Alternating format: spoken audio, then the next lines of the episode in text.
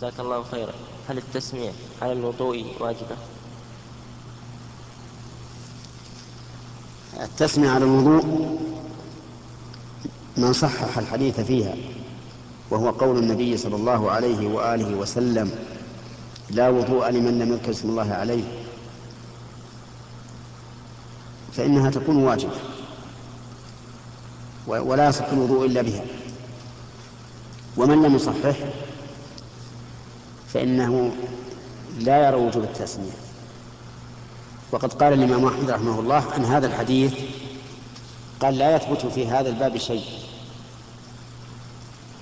فإذا كان لم يثبت فيه شيء فالأصل براءة الذمة، ولكن الأفضل أن نسمي احتياطا، فلو ترك التسمية ولو عمدا فوضوءه صحيح.